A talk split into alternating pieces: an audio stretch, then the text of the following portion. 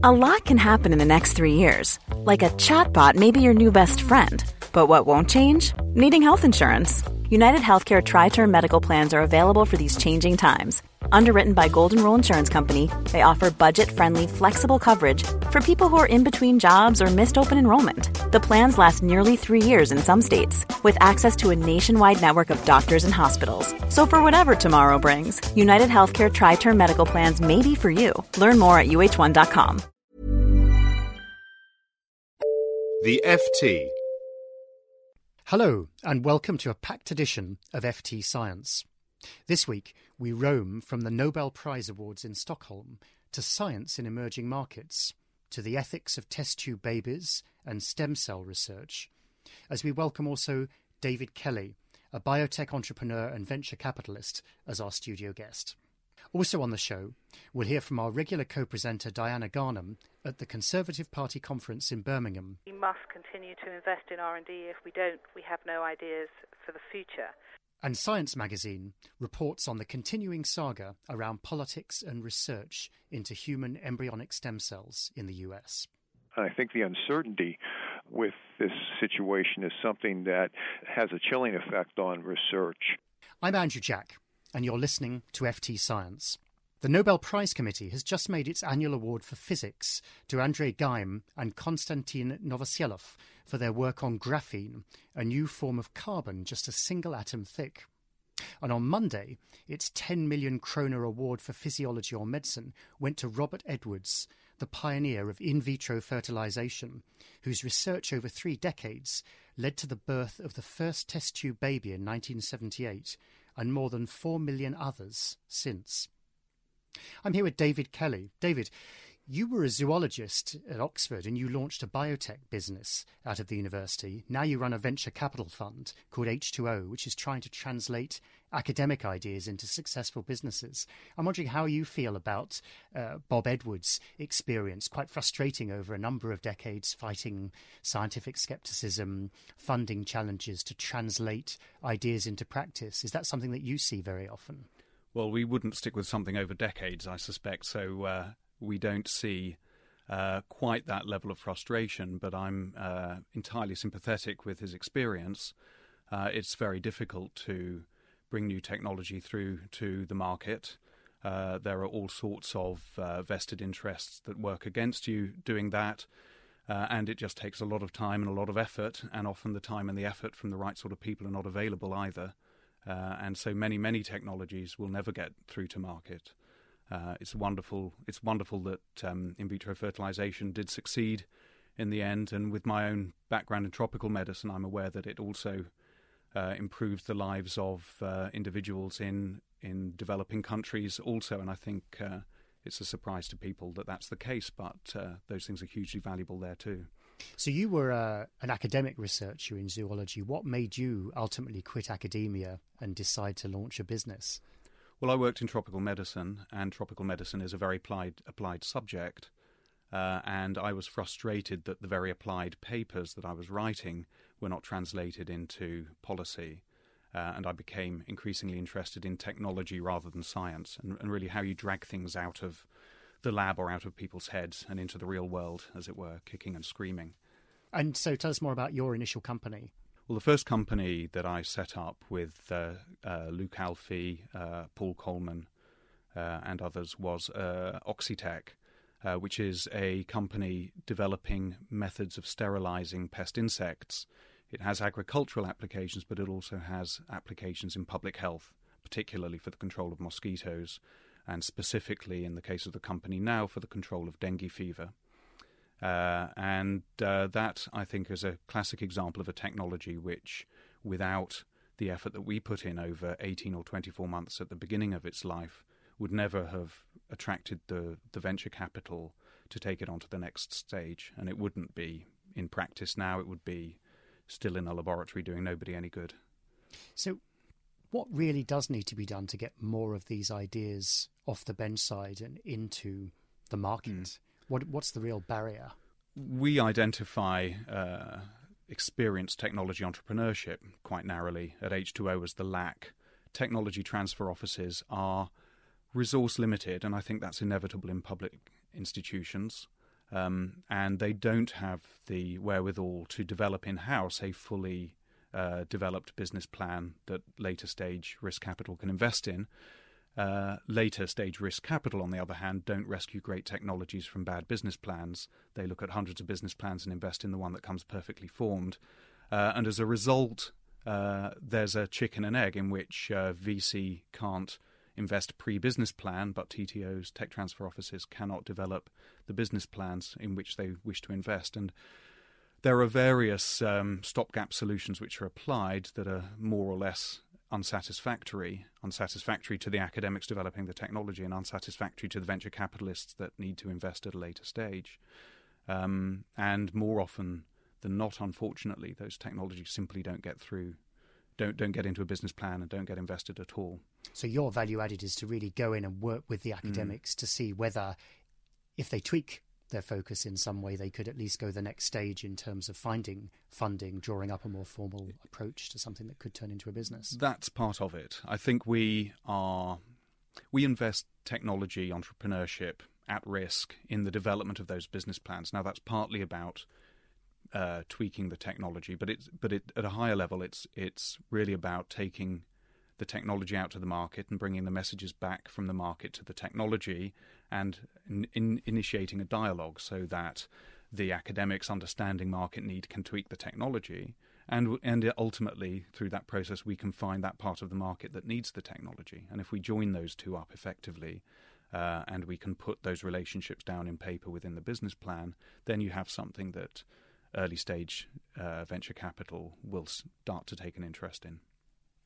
Now, let's move to the Conservative Party conference currently taking place in Birmingham. Alongside debates about child benefit reforms, participants are discussing changes to the science budget. I talked to Diana Garnham about the mood. Well, I think in our in the science world, I think there's a general awareness of the importance of R and D and investing in innovation to develop the enterprises that will take us out of the recession. And that's across the floor of the, of the conference and in the fringe, where there's very high visibility for food, manufacturing, health, science in the local economy, innovation in public services, climate change, low carbon uh, economy. And in all of those, you know, the concluding points are we must continue to invest in R&D. If we don't, we have no ideas for the future. So I think in that sense, that's very strong alongside it, of course, is this very, very strong culture of no role for the state, and that's a very difficult debate around the conference floor on whether the, the state has any role at all in science. At the other extreme is the uh, the people arguing for no role for the state, that we should minimize the role of the state in everything, including funding science, and let's leave that to you know, commercial enterprises and to competition to decide what should be funded. And low awareness amongst that uh, group about multidisciplinarity, the complexity of science funding, and all of those issues that really do need to be managed.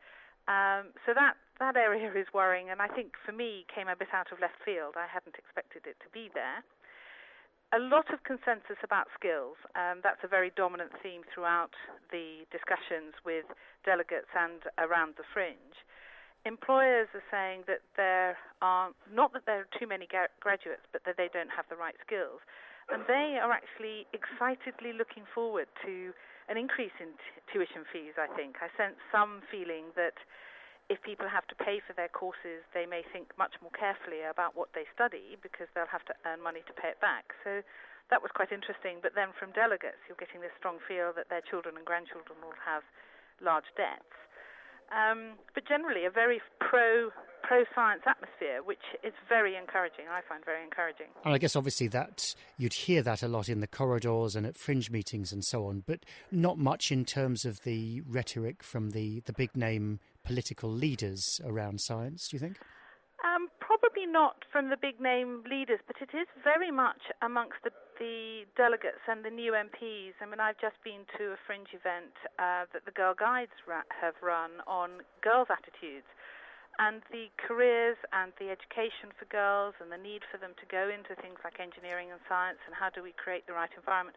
Very, very strong from those professional women who are attending the conference.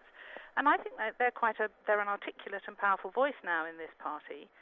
Um, so it'll be interesting to see that. And one of the areas they're very exercised about, all you know, apart from the role models and issues, is why do positive attitudes towards education generally and science in particular completely die when young girls move from primary school to secondary school, which, you know, and they, they have lots of ideas about how to tackle that. It was a very positive field from, from the women participating in these debates. And do you get a sense, talking to some of the practitioners, the researchers, the scientists on the ground, that they're already feeling the squeeze and they're actually already starting to have to adapt in some way to these tougher times? I, th- I think there's quite a low awareness of the debate they need to be engaged in. Um, what was interesting in a couple of the, the sessions that I've been to where scientists have been there, uh, particularly in the NHE, you know, making the case for their particular area of science, the response has largely been, you know, you need to change, you're too stuck in your old ways, um, you need to allow new entrants into the game. Um, they were even referred to rather derogatory way as the grandees of science. And I think the science community is less aware of that perception of them than perhaps we should be. And perhaps the most surprising thing, any particular uh, stunning piece of research, interesting twist that you hadn't expected that you've heard this week? Um, yes, I think the that what did surprise me was the focus of the industries that we don't often talk about as science industries, at how important science was for them. So, for example, in food, which has had a very high profile here, a very, very strong, um, very clear voice about the importance of investing in food science and technology, and clarity about where all those businesses want to do that and also a lot of interest from the big companies who you would expect to talk about science, but they're very focused in the issues, um, talking about sustainability and the low carbon economy and what it means to their supply chain, and um, quite a lot of broad thinking. So that's been encouraging. Thanks very much, Diana. David Kelly, your latest project, the Chariot Fund, focuses on an important emerging market, India, as a centre of medical innovation. How's it supposed to work? Well, it emerges from our experience at H2O over the last four years, um, in which we noticed that a number of technologies, those which are broadly about rationalizing the use of clinical time, uh, are incredibly difficult to get into Western markets, developed clinical markets. Uh, and uh, it turns out that there are substantial vested interests that work against their adoption. Um, uh, it's not my word that you need to take for that. Um, for- fortunately, I have uh, to hand a book written by a chap called Nigel Crisp, now Lord Crisp, who was the CEO of the NHS and former head of the Department of Health. Uh, the book's called Turning the World Upside Down, and it makes that point that there are vested interests within the NHS that work against the more the adoption of technologies that use clinical time more efficiently. Now, the efficient use of clinical time in an Indian setting means that that rare skill set in consultant, whatever it might be, dermatology, is able to reach out to many more people and indeed beyond the urban centres and into the rural poor. And those technologies have huge social value in those settings. And if you can get them into the hands of the right partners in those in, in a country like India, then they can have enormous social impact. Uh, there's a commercial benefit also to doing to doing that, which is that having created a shop window, if you like, for the technology, having reduced it to operational practice, uh, you can take those messages back into Western markets and start to break down some of the resistance to adoption. So, give us an idea of the sort of projects that you're looking at within India. Well, so one of the technologies we work with is a method of creating very detailed 3D uh, images uh, using regular digital stills camera technology uh, it's the next best thing to having the image of whatever it might be in your hand, and it has a, an early application in dermatology. Now, that has uh, found great uh, buy in in the West for documentation of wounds and monitoring of response to therapy. Uh, but the telemedicine aspects of that have been underexploited. Taking that technology into India, uh, working with uh, partners at specialist diabetes centres and other other outreach partners. Uh, that technology can be used to monitor chronic wounds such as uh, venous ulcer and diabetic foot ulcer um, and other skin conditions, and taking the taking images from uh, rural settings and mailing them back to consultants in urban centres who, in a quiet half an hour, can review 30 of these things and uh, call in those who need follow up. So many more patients get seen. Uh, those who need follow up uh, come in, uh, and with the partners we work with, are treated on a on a not for profit basis. Uh, and those who don't need follow up don't have to mortgage themselves to for pointless uh, consultations and procedures. And the interesting thing is, you're doing this not purely as a business venture, but also partly in a philanthropic way. Is that right? Well, this is, this is what's called an impact investment fund, uh, and uh, double bottom line fund is another piece of jargon that floats around. But basically, you're trying to create both social impact and commercial returns. Uh, and I guess it's the, that new philanthropy that uh, uh, is talked about a lot at the moment. Um, the value of a commercial discipline to the delivery of a business is is obvious. I think uh, in terms of uh, discipline management um, and discipline discipline delivery of, of milestones to cost and on time, uh, and the social benefits uh, are often. Um, if you like, a, a, a, charitable part of that enterprise, but where where impact investment funds, uh, I think, are most interesting is where the social benefit synergizes with the commercial benefit, and that's the case here with the Chariot Fund. So, which to say you could you could probably make some sort of a commercial return, but at the same time maybe a little bit less than pure private investors might want. Well, I think that's the assumption uh, that there's a that there is a um, you're trading commercial return for social impact. I wonder if that's true. Uh, and in the case of the Chariot Fund, we'll have to wait and see. But I, I believe that actually the the social impact uh, targets synergize with the commercial returns and can actually improve the commercial returns compared with what ha- happens far too often with these with this class of technology things like telemedicine and community-based health technologies which uh, in spin-out companies arising from universities understandably tilt at those commercial markets in the west uh, and may may uh, spin their wheels for five years before blowing up because because they're resisted the adoption is resisted. Um, now that's not a very good return, taking those technologies into uh, um, high need social markets, reducing them to practice, benefiting those, social markets early, and then taking them back into the West, I think uh, is uh, a synergy. Not a, not a trading of uh, commercial return for social benefit. So, are you ready to go, or do you still need some funding, or are there any more bureaucratic or medical obstacles still? We are in uh, fundraising mode, just just getting into that. This is a formal uh, partnership with the London School of Hygiene and Tropical Medicine, and I'm delighted to say that they've recognised the importance of this uh, aspect of th- this this method of delivering on their their core remit as a school. They're 100 years old. They have over 100 years old. They have a an international network second to none and a reputation in in, in developing country medicine uh, second to none. Uh, we've brought Nigel Crisp, who I mentioned earlier, in. Uh, I'm delighted to say he's agreed to chair the advisory board. Um, we have a, a, stellar cast of partners, both um, in the UK and in India. We're working with some very large not for profits in India um, Aravind Eye Hospital, Narayana Hrudayalaya Heart Hospital, uh, to name just two of the, the very largest. These are world class operations uh, providing paid work and using that to cross subsidize the uh, the free at the point of access uh, work that they do for the poor in India. Sounds very exciting. Thank you. And now let's hear our regular contribution from Science magazine, which explores the continuing debates around stem cell research in the US. Over to Robert Frederick in Washington. Thanks, Andrew. Federal funding for human embryonic stem cell research is again being debated in the United States, as last week the U.S. Court of Appeals ruled to allow the National Institutes of Health to continue funding such research. David Moore is Senior Director for Government Relations at the Association of American Medical Colleges, a group that favors federal support of human embryonic stem cell research.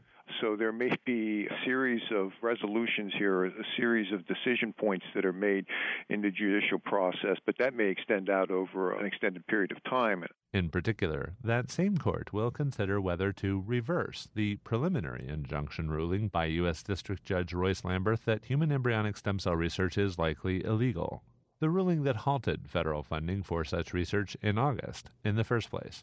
But Lamberth's court could rule this month on the underlying case and potentially again shut down U.S. federal funding for human embryonic stem cell research until the next appeal. Again, David Moore. I think the uncertainty with this situation is something that has a chilling effect on research. One of the reasons why we believe that Congress really does need to articulate what their intent was here and should do that sooner rather than later. But at a congressional hearing in mid September about funding human embryonic stem cell research, Senator Roger Wicker articulated that his intent hasn't changed since co authoring the Dickey Wicker Amendment that prohibits government funding of such research. In my opinion, the body of scientific evidence developed since 1995 has served only to strengthen the argument in favor of Dickey Wicker.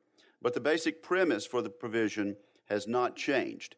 It is this number one, the destruction of or cloning of human embryos for research purposes raises profound moral and ethical challenges. Number two, the federal government should not be involved in subsidizing this controversial, life altering research with taxpayer dollars. Number three, there are limited federal funds available for health related research. Number four, if human embryonic research is to be done at all, it should be paid for with non taxpayer funds. While several scientists who testified at the hearing took issue with that line of reasoning for scientific reasons, Francis Collins, director of the U.S. National Institutes of Health, was asked how he, as a person of faith, is comfortable with human embryonic stem cell research. In terms of the consequences of in vitro fertilization efforts, benevolent as they are, giving couples a chance to have children who otherwise could not, one of those consequences is the existence of hundreds of thousands of frozen embryos and others that are being discarded potentially all the time. And then, faced with the ethical choice in that situation, I have come to the conclusion, as a person of faith, that the alternative of discarding uh, this embryo that's clearly not going to get used versus for a small number of these, trying to turn them into a stem cell line that might ultimately teach us something about human development and medicine and ultimately help us come up with a treatment for Parkinson's disease or diabetes or spinal cord injury or some eye disease or liver disease. Which of those is the more ethical choice? Given that the U.S. Congress is now in recess and many members are out campaigning, the various bills introduced earlier this year, or any other bills introduced to legislate solutions to this question of federal funding for human embryonic stem cell research, won't be voted on until after the elections in November. In the meantime, funding may continue because the latest schedules of the courts suggest no further decisions on this matter until then. But without a legislative solution, the loser in the lower courts is expected to appeal to the U.S. Supreme Court for a final decision. For Science Magazine, I'm Robert Frederick. You can hear more of our weekly podcast at sciencemag.org. Back to you, Andrew. Thank you, Robert. And an interesting reminder from Francis Collins there about that connection between IVF uh, and its contribution there with the Nobel Prize this week and stem cell research. David, I wonder, have you, in any of your uh, investigations or search for projects clashed against that US ethical, ethical debate around the use of stem cells?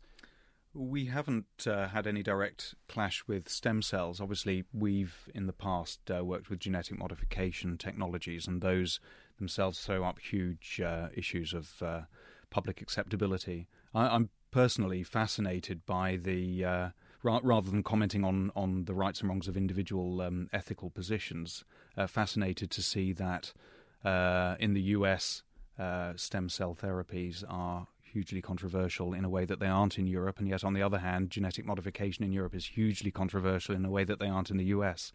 Uh, and I wonder at the lack of a consensus. and, and, what do we do about it? Does it need more education around science? Do you think a greater public debate? Is there a failure of the scientists to really communicate the issues?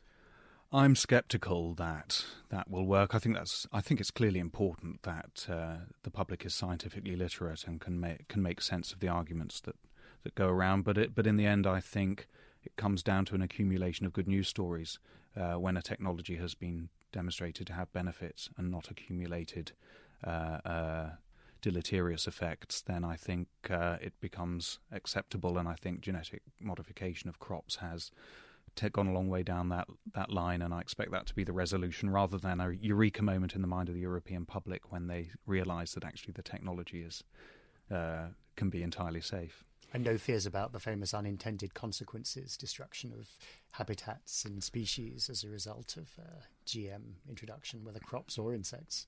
Well, I, I, think there are always um, uh, what if stories that can be told. Um, I think the evidence to date is against those uh, effects. And my own experience is that uh, genetically modified organisms always carry a fitness deficit compared with the wild type, and they tend to get wi- uh, weeded out over time.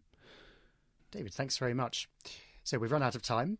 All that's left for me is to thank our contributors in the UK and abroad and our studio guest, David, Diana, and Robert in Washington. Thanks very much for joining us. Thank you for listening. FT Science was produced by Emily Cadman. I'm Andrew Jack.